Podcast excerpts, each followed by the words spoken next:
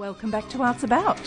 Show about art that, as we know, is a work of art in itself. Yes, it is. Sometimes it's good, sometimes it's bad. But No, I uh, don't think it's ever bad. Don't you? No. That's, that's good. Tedious, maybe. Pas terrible. Uh, Pas Arts- You're listening to Arts About on RPPFM, and it, Arts About is brought to you by the generosity of the McClelland Sculpture Park and Gallery. And you're here in the RPP studios with Cultural Sounding Board and Artist in Residence John Baird, the thermodynamic Mark Stewart, and me, Sally Bailey. We've got an interesting show, I'm sure we have for you this week. What have you got on, John? Uh, I am. Um, I was recently at my father's 90th birthday party, Mm-hmm. and I, so I thought I might tell a story about my gorgeous father. Oh, fabulous. I love listening to your stories. I have to tell you, I've told your story from last week about three times this oh, week. yeah? What was that?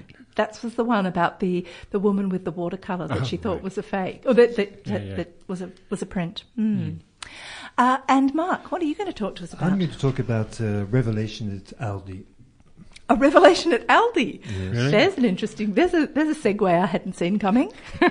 Fantastic. Went in to buy some hum- pumpkin and came out with a Bean. You'll Best. see, John. You'll see.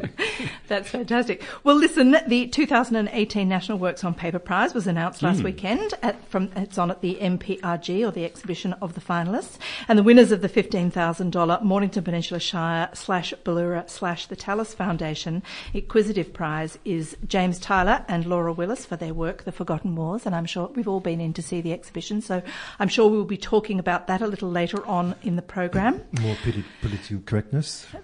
And uh, and also, uh, we have a ticket giveaway for some lucky listeners who might like to go along to hear and see This Is the Moment. It's a touring musical coming on at the FAC on Friday the 3rd, in which musical theatre star Michael.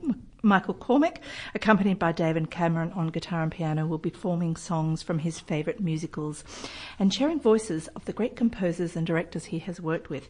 Uh, we have a double ticket uh, uh, for that show on Friday the 3rd at 1.30. So you can go along to our website and uh, send me a message if you are interested in that. Also, on the show today, we're going to be talking to a young VCA film and TV student, Felix Adset, about his short film, The Stranger. I mentioned it a little while ago on uh, on the program, starring Car- Carol Pachulo, friend of the show, and um, it's exploring the space between documentary and narrative. And he's had to uh, start a crowdfunding campaign to get this film made, and we're going to talk to him about that and why that is policy at uh, the VCA. So, um, also coming up in, in the next couple of days, actually, is Art Fair. That's going on in Melbourne between the 2nd and the 5th of August. It's going to be in two uh, venues in South Bank. Uh, the first one is Vault Hall, and uh, that's a temporary exhibition space with a marquee outside the Australian Centre for Contemporary Art. And the second venue is just a short little way away, Riding Hall, a newly converted heritage space at the Victorian College of the Arts. And uh, 40 galleries are going to be taking up those two spaces and showing us their stuff. So uh, I'm sure we'll That's probably. better than the exhibition buildings. Well, Perhaps. it's smaller. It's a, it's a lot smaller, isn't it? And I do think that there are a lot of galleries will be taking up residence. In fact, I, I saw an invitation to the Roslyn um, Oxley Gallery is at the Windsor. So there's there's little hmm. pockets elsewhere. We'll be finding out a hmm. little bit about that over the next week, I'm sure. Okay, so I'm going to play a little song while we get Felix on the line. This is uh, a Fatboy Slim with talking about my baby. Here it is. Felix Adset is finishing his final year at the VCA Film and TV School and is in the process of completing his final film called The Stranger. Friend of the show, actor, director and artistic director of Dreamhouse Theatre Company, Carol Pachulo, stars in it and alerted me to the fact that Felix, previously a Shoreham local, is required by the course to raise the money to make this film. So Felix has begun a crowdfunding project through Ready Fund Go to raise $5,000 to complete it. He's with us on the line today and to tell us uh, all about it and to hopefully invite some of our listeners to help him get over the line of $5,000 and make it happen before the 31st, which is in a couple of days' time. Good morning, Felix. Welcome to Arts About. Hi, how's it going? Really well. Great to thank you so much for coming on to talk to us a little bit today. That's all right. Thanks for having me. Felix, you're in your final year, aren't you, at the v- at the VCA? Yep.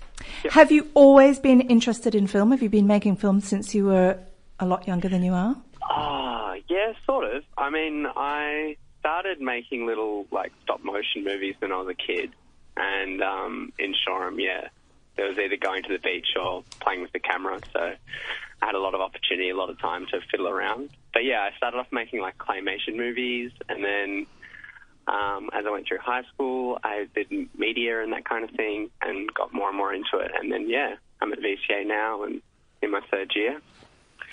So yeah, it's And completing your final. doing. Sorry. I beg your pardon. I interrupted. I was just going to say I've been doing film probably, uh, I don't know, like five or six years. Mm-hmm. So very early stages. Yes, well, the, it, it's exciting these days. Uh, there seems to be it seems to be a huge part of the information that everybody gets, and it's been a bit Yeah. democratized by by uh, technology to enable it.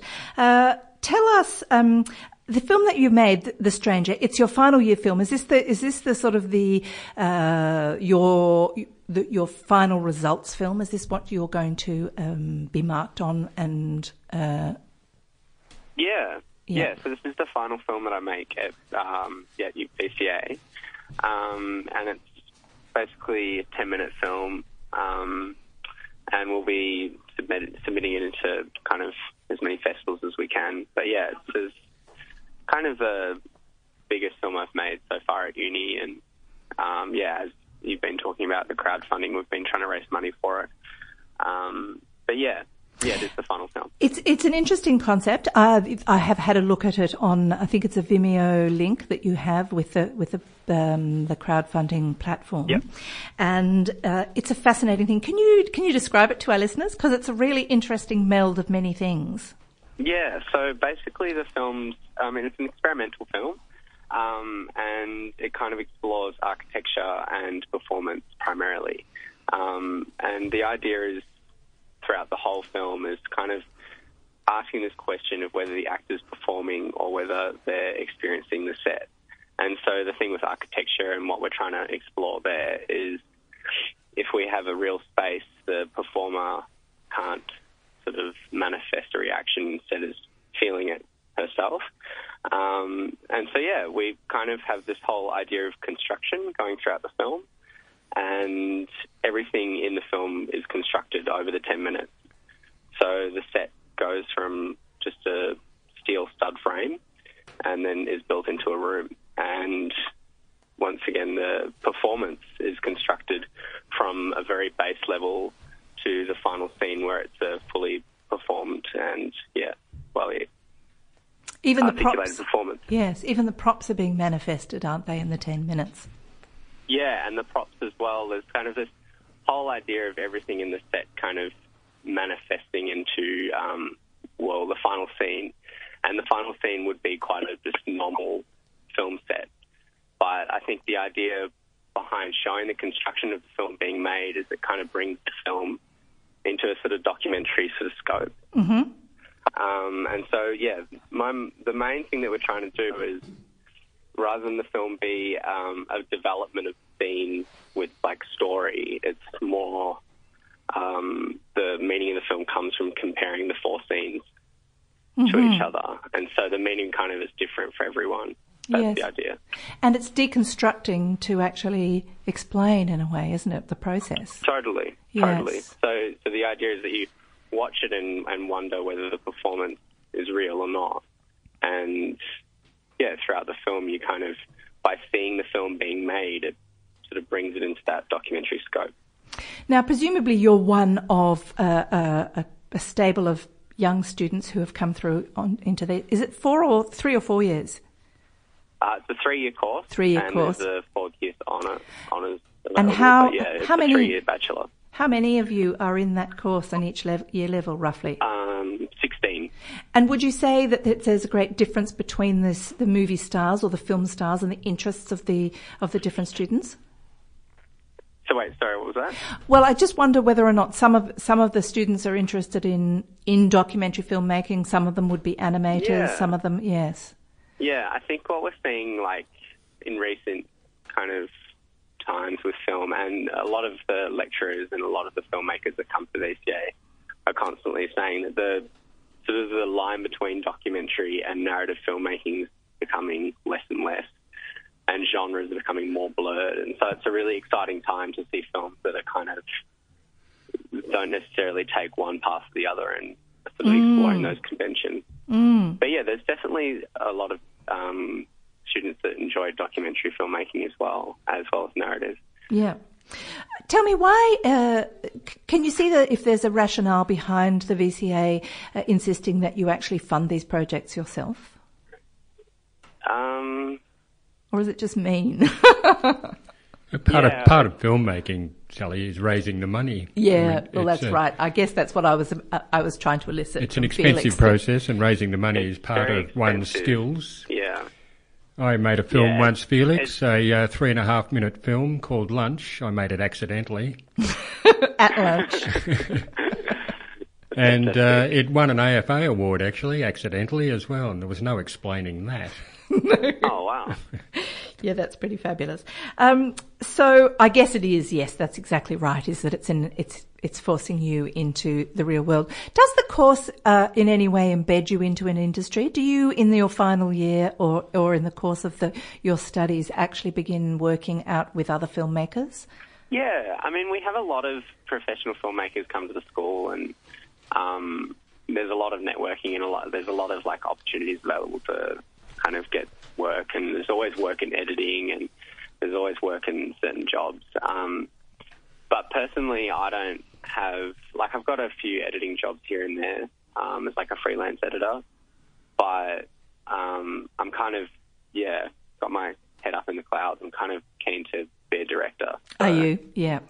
Yeah, you just got to go the hard slug on that one. I think. You, you do. You just have to keep out there making movies and uh, and begging Yeah. from your friends, which is of course part of the purpose of getting you on today, which is to talk to or to let everybody know that there's this is a crowdfunding exercise that you're running through to actually help you finish this film to to finish your Yeah, degree. totally. Um, how can people help you? What what's where do they go to?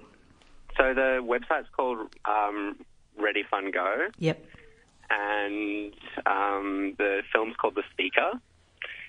And if you kind of Google Ready Fun Go The Speaker, you'll find it. Yep. Um, there's lots of like prizes and fun little things you can donate and receive, or you can just donate. Um, but I do recommend watching the video because it's a good kind of indication of the um, the aesthetic and the vibe that we're kind of going for. Yeah. How much more do you need to raise right now? Um, I checked it this morning, but I'm pretty sure a thousand. A thousand dollars. We've raised four thousand, and Yeah. we've got one thousand. One thousand to go. So come on, listeners. We've only got a couple of days left. I will, put, of course, put links on our Facebook page. Uh, in fact, I have done so already, so that people can find it. Uh, it's terribly worthy. Uh, it's a young man off on his uh, his career. It's very exciting, and it is a terrific looking project. I, as um, I, we've talked about it before on the program. Thanks so much for talking to us today, Felix Adset. Good luck with it, and uh, we'd like to talk to you once the film is out there, winning you awards. Yes, definitely. Thank you so much for having me. I appreciate it. Great to talk to you. Bye. See ya. Yeah, isn't that amazing? Yeah, good on him. Yeah, it- because it takes so much. There's so much coordination in putting a film together, and as much as the move that you know, he's trying to raise five thousand dollars, and I know that's really that is just for the technical hire of equipment, and all the people that are working on it, Carol, all the the, the architecture students, the set designers, everybody's doing it for nothing. It's it's uh, it's an amazing effort in collaboration as much as anything else. I think there's a whole world of people who are more or less uh, working in the intern sense in the film industry, and they're all working for each other.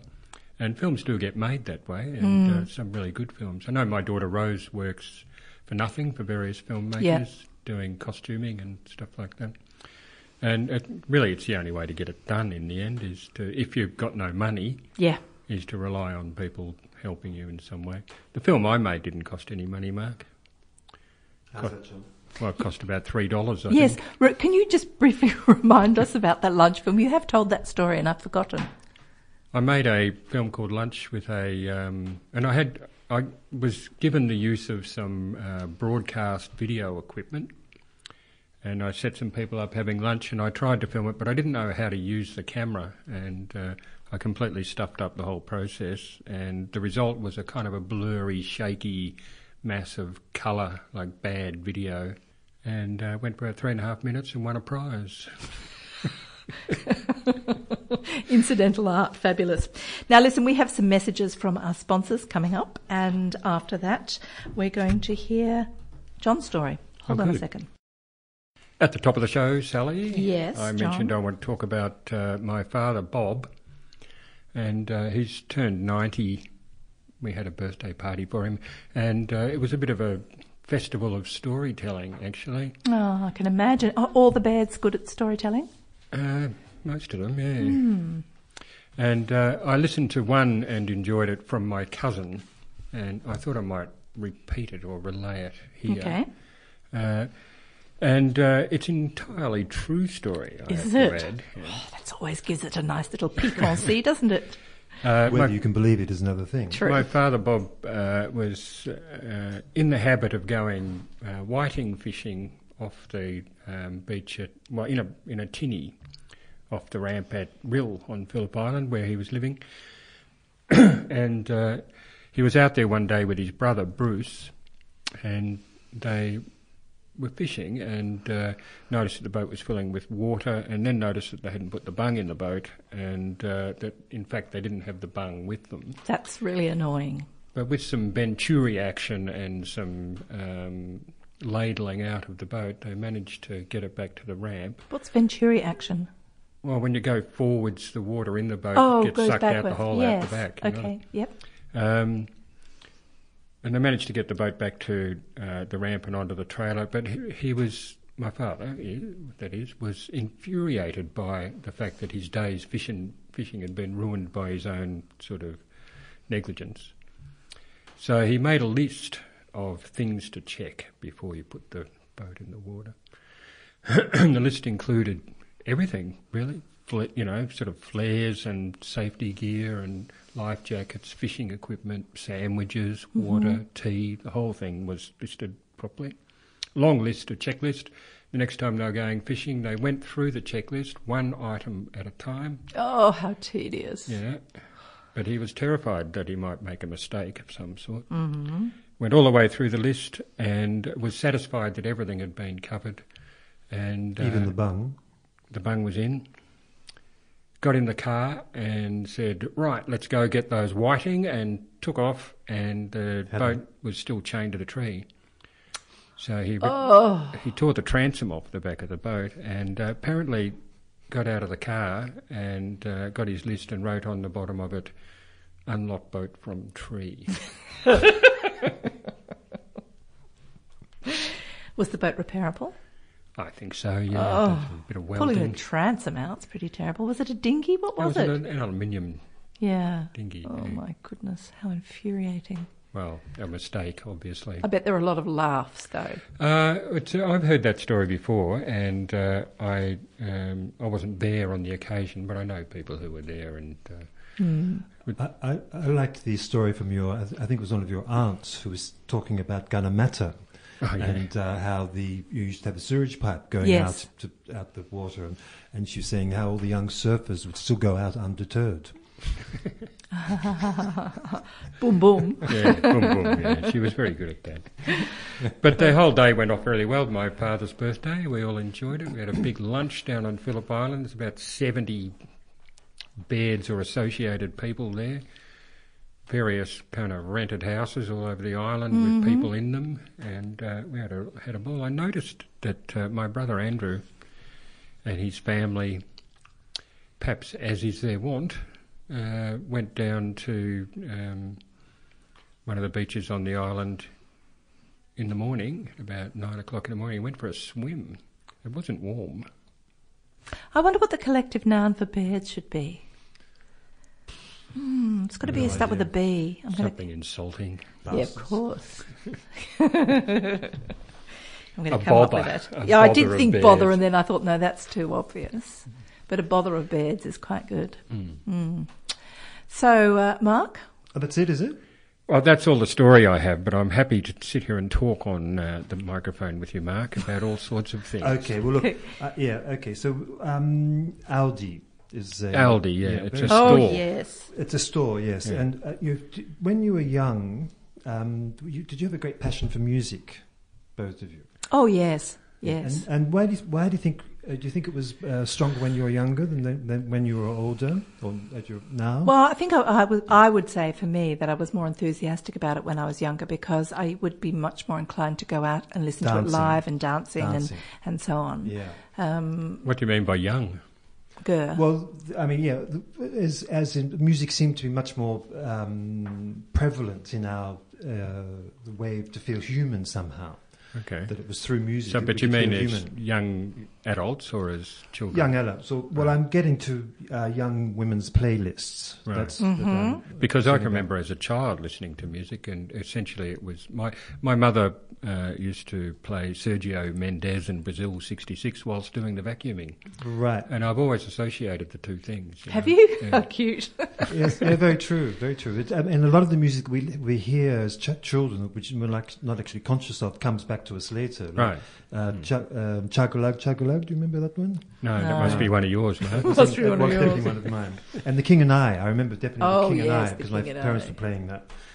Um, well, look, I, it's just because in Aldi Mhm. there's no music playing. Ah, it's silent. Ah, Have you ever noticed that? I haven't noticed that. You go, there is absolutely no music, no advertising. There's not a lot to choose from either, but still, you go Yeah. into this space where there's a, it's like almost church-like, and it's, it's and people are sort of quietly looking over things. I found it a very interesting experience because well, I, I would prefer that. I do prefer that because I cannot bear the selection of music in supermarkets. this is it because it's, appalling. mostly it's mostly if you go look, it's not only in su- supermarkets, in cafes, restaurants, doctors, Yeah. dentists, shopping centres, petrol stations. There's music, and, and it's mostly bad playlists because all the music we're hearing Yes. is from someone's mm-hmm. playlist. Or if it's not a bad playlist, they've got the goddamn television on. Am I allowed to say that on air? Well, apparently, because I, spoke to them about that in the in the dentist and the doctors, that they they have to because people are, we're not supposed to hear people screaming in pain. Oh, please. No, when have you ever that's heard a person screaming in Well, pain? never. But that's what the idea is. That's what they're saying. That, that no, this is- because they didn't have that before. They just well, no, they, they, just obviously used to be changed. We're- magazines. yeah, We're, we're in we're in a different. We, we, So they had that music- aquariums with fish inside in before. You know, no, not not in my doctor's Silent. surgery. It was just Well, silence and people out. turning the pages of The, new reader- idea. the Reader's Digest. new, new idea. that music that you're complaining about, Mm. um, is that perhaps cheap music? Because I think in a public place you probably have to pay for it, don't you? To yes, you It- do. Well, no, but this is the thing about playlists. You're paying, you pay for you know, Spotify. It's all it's all based on Spotify. But there's people who who make these playlists, so people no longer have to even choose the music. They're just buying a playlist. But and what I'm getting at is, does some music cost less than other music? Um, I don't think so in that Uh, sense. yes, a- absolutely, Well, it most- does. yeah, yes, but- absolutely does. And in fact, I would think that if they are playing playlists off Spotify, they're contravening rules because Hmm. you do have to pay for those things. You, if you have a, if you're playing in in a public place, you actually have to pay a commercial rate for those things. You To can't just I've Yeah. got it. I've got it. That's why Aldi don't have music because you have to pay for it. Yeah. probably yes. Because they were, you, you know the story about them. They were two brothers, and they No. they um, survived the um, Second World War, Germans, and their mother had a corner grocery store, and they came back after the war and, and made the grocery store work, and here they are now. But they were so tight; they used to have pencil stubs about two centimeters long, and they still wouldn't throw them out. They wore the same suits; they didn't spend a penny. And uh, there you go. So but they Mm. probably don't want to pay for music, but it's just such a difference. It's so nice to be able to go somewhere where there's no sound. I Yeah. didn't. I never. I didn't see a pencil more than three centimeters long till I was about fifteen. I reckon. So the other thing, I, Mhm. I was in the hot springs in Rye uh, the other day, Ah. and I was fascinated by the Chinese girls who are all everyone's. They've all got their cameras in the pool. yes. and they're photographing each other, and they're doing, and they're made up, and they they don't even have waterproof covers. I mean, they're obviously you know, relative, relatively um, He's waterproof, talking to the but mic. they're they're all they're all photographing each other in the pools, Yeah. and it's extraordinary. So, on, like on a telephone, Yes, camera. selfies. You know, s- yeah, and some there's of a- those phones are waterproof. Yeah, I'm not too concerned about the phones. It's just the, Right. the phenomenon of them, and and uh, some of them quite. Did they photograph but- you? No, they didn't exist. I didn't exist. no. Right. Luckily for them.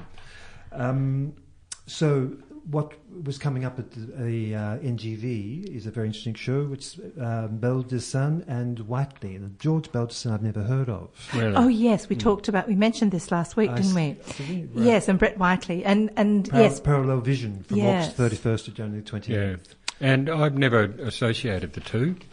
Mm. Uh, not even in a kind of a a visual or design sense, Mm. um, but once it's said, once it was written in front of me, I got it. you Right. know. I thought, well, yeah, Well, that's well, I right. looked up George Baldessin and I saw some of his uh, paintings, and they I c- could see a, you know, a connection of some sort. So Mm. I'm looking forward to that show. Yes. especially some of Brett's paintings. Well, you've talked about him before on the program, Mr. Baldessin. Uh, yes, Mr. Baldessin, haven't you? Quite some quite some he taught time me ago. printmaking at That's RMIT. right. That's right. He was killed in a car. Yeah. Ah, that's how he died. Right, 39. Anyway, but they, he- they, he was born the same. Was he born the same year as Brett Whiteley? I and, think so. I And they think died that's- roughly the same age too. I no, think. Brett was 53 and um, George was 50, 39. Oh, much earlier. Okay, they Yeah. were just born in the same year. And I I'm sure George wasn't ac- trying to die in the car accident. So Uh, no, he did. He, he liked to drink. Perhaps he'd. Um, I had a few too many. Right. perhaps you'd had a few. Yeah. Anyway, my Hmm. my good friend George, uh, not George, uh, Christopher Allen went Yes. to see the NGV show that we saw, the modern and contemporary art, Yeah. and thought it was Mm. stylized mediocrity. Yeah, well, I'm kind of with. I'm, I've been thinking about it, you know, Mm. and uh, I reckon the gaps in it are what Yeah. bother me. Yeah, you know, it doesn't work. There's no Motherwell. No, There's no de Kooning, that's true. and Mhm. uh, I would have thought that they were amongst the top listers Well, look, a it- like that. I, I think it's once again a perfect example of the fact they're doing restorations at, at MoMA in New York, and they're just getting rid of some paintings, and they'll Yeah. send them to Melbourne. And, and There's some corker paintings here, some a great couple, paintings there. a couple, but still, as a show, it doesn't work. It doesn't. You know, when you think about it, we saw, we all saw it. It doesn't have any. We don't feel like going back again, do you? Uh, And I, think that there was the last room. There was a real gap. There was a real Yeah, jump last- into that modernity, section, which was nothing, and yeah. uh, it didn't flow that No. to me at No, no. all. Well, And- perhaps that's an honest appraisal of art history itself. You know, Maybe. maybe that period that was represented there is just a responsible for that sort of art. yeah. Yes, maybe. Okay, well, um, All right, then. Well, li- listen. I've got a lovely. I want to have a listen to a little bit of reggae. I have Dr. Alimantado with "Born for a Purpose," so we're going to hear that. so is this an example of something to dance to, as opposed to something just to sit and listen? Uh, Because Oh. this is this is my big thing about the music. Is well, you can know, tell me what you think afterwards. How you about won't that? hear it in Aldi, Mark. So, as I mentioned a little earlier, the National Works on Paper, the um, announcement has made of the winner uh, just recently of the $15,000 acquisitive prize. It was won by uh, a duo, James Tylor and Laura Willis, for their work called The Forgotten War- Wars, which is a, a collaboration ben- between an Indigenous and non Indigenous artist and uh, brings together some photography and drawings influenced by historical survey maps. Uh, explore- all the boxes, huh? well, exactly. The Forgotten Wars explores the armed conflicts that took place from 1788 to 1930 between the British government and Aboriginal Australians. So, Boring. Well, yeah. Um, do, yes. Do you think that the works we're looking at them was that boring? I mean, when you I think Look, they're the sh- dated and kind of a little bit tedious, frankly. What were those pieces? Yeah. Yeah, it's Did- a shame because it's a very good show. It's a it really is a lovely, terrific show. Yeah, There's some great things in there, And, and um, even those pieces are not so bad, but it's just the fact that it's got to be, you know, it's a collaboration between the white and the black, and uh, yes. it's just too many, too many, uh, Well, I, I. I mean, that is the thing these days when you see these prizes. There's so much political agenda in them that Mm. it's so kind of obvious. And, and what is yeah, it they're hamstrung really? by it. Yeah, they are. I've got completely a feeling that uh, works on paper actually invite that more than other art forms might. Do you Uh, think why? Yeah, because I, well, it's the history of pamphleteering and all that sort of stuff, and uh, political portraiture and uh, all sorts of stuff is uh, part of the paper history. Works on paper history, and I think it makes its way through into what people do these days on paper. They seem to be given a bit of a license to make more politically um, based work. Mm, not sure about that, but I think it's just sort of prevalent everywhere, and it's what, what people, what the creators um, are all sort of doing the same as everybody else and picking up on the story. I mean, it's all about, especially in, I think in this country, you know, there's got to be a story attached, otherwise it doesn't seem to have any meaning. It's a big problem. But look, I really love that Sam Cranstoun, Diana, Princess of Wales, made using water from the Diana Memorial Oh Fountain, yes, Hyde Park, Yeah, and watercolour. and watercolor, and it's Yeah. Chuck Close. Yeah. it is. Well, it is kind of Chuck Close, isn't it? Because he's just painting pixels. But the one that you liked, John, was the, the Dawn Fraser, David Fraser. David Fraser. Which one Yeah. was that one? The big lino cut. Oh It's yes, extraordinary the- piece. yes, absolutely. It's glorious, isn't Yeah. it?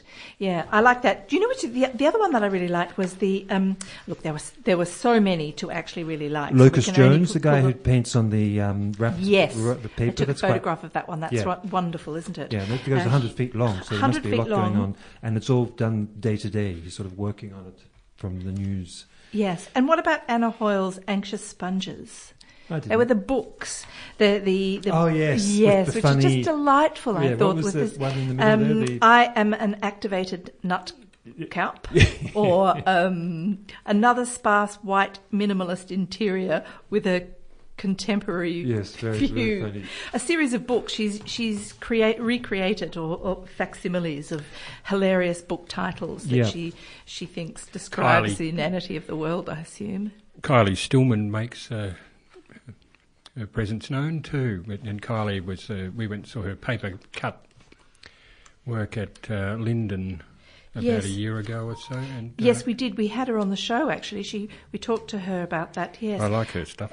yes. And now, which was hers in the in the? In It's a the stack of uh, magazines and it's got politically correct oh yes, that's right. There's carved also into it. Yes. There, another good piece was Hugh Kan Chen, Extended Skin, which um, was, I thought, quite a lovely um, realist uh, painting of clothes. Mm.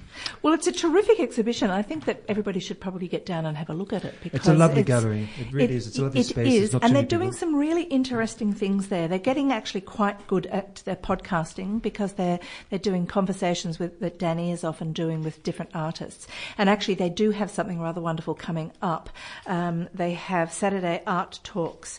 Uh, there's one coming up on the fourth of August in which um, Cameron Robbins, who is a great we're great Oh, yeah. fans of here with the the wind machines, uh, drawing machines, and and so on. Rosie Weiss, who's a local artist, Mm-hmm. uh, and Carly Stillman, who did that beautiful stack, and uh, Right. um, she there's, there's there's actually a podcast of hers on as, as well. But they're going to be here at the gallery on Saturday the fourth, which is next week, and uh, I think it's free, but I think you need to book. That's all. Make sure you get a seat there. Hmm. No, it's rather wonderful. There was, of course, a Louise Paramor, which is just the biggest load of rubbish I've ever seen. Oh, which one was that? Oh, one of those it's green and white enamel paint, and it's one of those like her sculpture on the peninsula on the freeway there. Just those Oh. horrible plastic things, bits of plastic junk, basically. Terrible. It's a lovely name. I'd love to meet her. She's probably a nice woman, but You didn't Hate like her does. work. Yes, okay. and Viv Miller was very good. Some of the sort of Japanese print-like things. There's some just there's some lovely pieces there. Definitely worth seeing. There most certainly are. Uh, well, I've got one more song for us this week. Um, I have got, what have I got? I've got Van Morrison and Them. What do you think about It's All Over Now, Baby Blue? Great song. I think, Mark, you had something about Brett you wanted to talk to us about. Yes, that's correct. He, um, Ashley Wilson, who wrote a book on Brett, uh, which was published last year, which I haven't read. Which one? Um, which Brett? Which book? Which book? I don't know. It was just published last year. I don't know. Oh, It's okay. called Art and Life and something. Oh, yeah. Yeah, Art and Life and the other thing. That's correct. yeah, it's a good And book. he's is it? Yeah. Oh, good. Well, he's written a catalogue essay for the op- the exhibition which is opening at the NGV, and there's an article in the Australian about him Mhm. talking about how um, Brett was in uh, New York in the '60s, Mm-hmm. and that um, he he's big painting America, Right. which is now in unfortunately Western Australia. Right. It's a long way away. Uh, there's 18 panels. I don't know if you've ever seen them. It's a beautiful painting. He intended it to be his magnum opus. oh, that, exactly. yes, and they referred to that in that documentary about him, of course, didn't they? Yeah, Mhm. probably. Well, the problem was that he was you know, he was in in America, and because he was um, a follower of uh, Arthur Rimbaud and his deranging of the senses, he was drinking a lot and smoking a lot and taking whatever he could to excite himself. Hmm. And he quotes here, but this is Brett saying, to spend four days whirling around in a cab, photographing, vacuum cleaning, drinking, sinking in the temperature, to start a city painting, an enormous canvas attempting to pin that first immediate mouth open power, exaltation, fear, wonder, precision, to chaos sensed Columbus eyed news, newness of New York. Hmm. So this is Brett. when He was impressed and stoned. he was very. So he's there with Wendy. He was in the penthouse apartment of the Chelsea Hotel. Yeah. How much fun would They that had have been? Janis Joplin as a uh, babysitter, which I wouldn't. Being journalist and her drug and alcohol problems, anyway, Arkie seems did survive that. Um, but he finished the painting after a year. Uh, the thing about Brett is, you must remember, that he managed to do two or three big exhibitions every year and he worked his ass off. He really worked hard, even between all the drug taking, or perhaps Absolutely. with the drug taking. But he was And a those hard-working man. 1960s paintings are certainly amongst his best. This is something I, I agree with you, John. How did you go from being that abst- the Sig- paintings, those extraordinarily beautiful, warm abstractions, that he went into the you know, figurative? I guess it's just very difficult to stay abstract for a long time. Uh, I, perhaps he didn't want to make the same painting over and over again, and it's limited in scope, that kind of thing. But the ones he did make are absolutely extraordinary. Extraordinary, yeah. And there, are there many? You don't see that that many I've- in Australia, do you? Uh, they're around. They are around. Right. I know an art dealer in Melbourne who's got half a dozen in his front room. Paintings. Yeah. They're, they're, so they're abstract. 1960s Brett Oh. Whiteley paintings. Yeah, when he was um, From the- America and England. And the south of France. He was in the Yeah. south of France for quite a. Siguin was the place in the uh, southwest with with Wendy when they were first in love and, and in the country house, and he was just painting and I think Were also perhaps entirely- he's, he was such a beautiful draftsman that He was, um, yeah. the abstract work kind of limited that side of his uh, of his skill. And uh, when he later started making those beautiful large drawings of Paris and stuff, they were just absolutely amazing too. Really, really beautiful work. he was straight when he was doing those. You know, Yeah. he was he was but struggling. He was really struggling. But the, it's true, he was a brilliant drawer. There's no question. But the problem with the America was the painting, which was 18 panels, that um, his dealer refused them, and he tried to see Leo Castelli, and Leo no interest at all. So they ended up being sent to Australia and Right. and um, ended up in Western Australia, which Who I, owns them over there? I don't know. Don't know what happened over there. Janet Holmes à Court, perhaps. Probably. But uh, he, that really affected him very strongly, and that's when he went to Fiji, and then he did some Oh, yeah. beautiful painting, Gauguin-esque paintings Yeah. there, and then got caught with drugs and came back to Lavender Bay, Hmm. and the rest is history. Mm. So, Met you and started changing the way he painted. not quite, John, but thank you. So, sorry. Mm. I was just going to ask, but is Van Morrison still alive? I really enjoyed listening to that. Um, Uh, I think he is. Yeah, I I think think he's he is very, too. very o- overweight, right. but he's still around. Doesn't appear. but- Doesn't doesn't play. It plays now and then, but um, yeah, no, you're right. It's brilliant, um, timeless music, Oh, like Leonard yes, Cohen, yes. up there with Leonard Cohen and Bob Dylan. Okay, Sarah Faulkner, Birds in Habitat, is on at the Merricks Art Gallery and Wine Store until August the 5th. You've got a few days to go and have a look at that and perhaps get yourself a. And I had a few minutes to get my news page ready because the music was playing and kind of neglected to do so. But here we go. Back, Back has a few shows coming up. Uh, Falling in Love Again, Thursday, the 2nd of August, a tribute to the legendary actress and singer Marlene Dietrich from New Zealand's First Lady of Stage, stage and Screen, Jennifer Ward Lealand. Yes, that's right. And also, there, uh, as I mentioned earlier uh, the, on the uh, show, This is the Moment is a touring musical that's on Friday the 3rd, starring Michael Cormick. We have two tickets for that show if anybody would like to see it. Uh, message me on Facebook, and uh, we will make sure that there are tickets for the 1.30 show for two of you if you would like. There's a literary lunch at Bistro Elba in Sorrento on Friday, Yes. the August the 17th at 12:30 p.m. in partnership with Antipodes Bookshop Bistro. Elba are bringing Shireen Morris, author, advocate, and lawyer, to talk about her recently released book Radical Heart. Three Stories Make Us One, which was launched in July to wide acclaim. Hmm. Radical Heart is Shireen's story of working alongside Noel Pearson, advocating and developing policy ideas in Indigenous constitutional recognition. Now, I think we're going to have somebody from um, either from uh, Antipodes Yeah. or Get from Jane in Bistro. here. Yes, well, I think Jane might like to come and talk to us, so we may hear from her next week. MPRG, I mentioned also, has artist talks on the 4th between Danny Lacy, Cameron Robbins, Rosie Weiss, and Kylie Stillman. Bookings are preferred, and if you want a seat, I suggest you do that. Do you now, like that Cameron Robbins and the MPRG, Mark? Uh, yes, yeah, Kagi bought one of his. I know, uh, I was going to so- say, I thought that was it. Yeah, no, it's not. And is it K- Weiss or Weiss? Weiss, Rosie- Rosie Weiss. Yes. Now, RPPFM is inviting all of our listeners, friends, and supporters to a fundraising car rally on Sunday, October the 7th.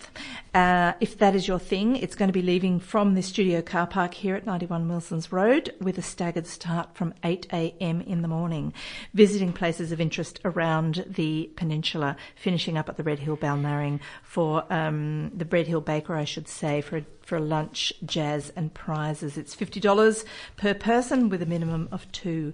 Go online to register at the RPPFM website. Any car? I think so. I think you can just go in your own car. You've got two cars, Mark. Yeah. anyway, listen, if you have just tuned in, you've missed Arts About. But you can hear us on repeat on Wednesdays at 12 or listen to the podcasts on the station website. You can also listen to us on air streaming or podcasting or on our radio app that you can get onto your phone. And we have a fancy new podcast address if you go to our Facebook page and you can find a link to all the things we've talked about today, as well as info about our guests and some of the events that are coming up. We'll be on again same time next week.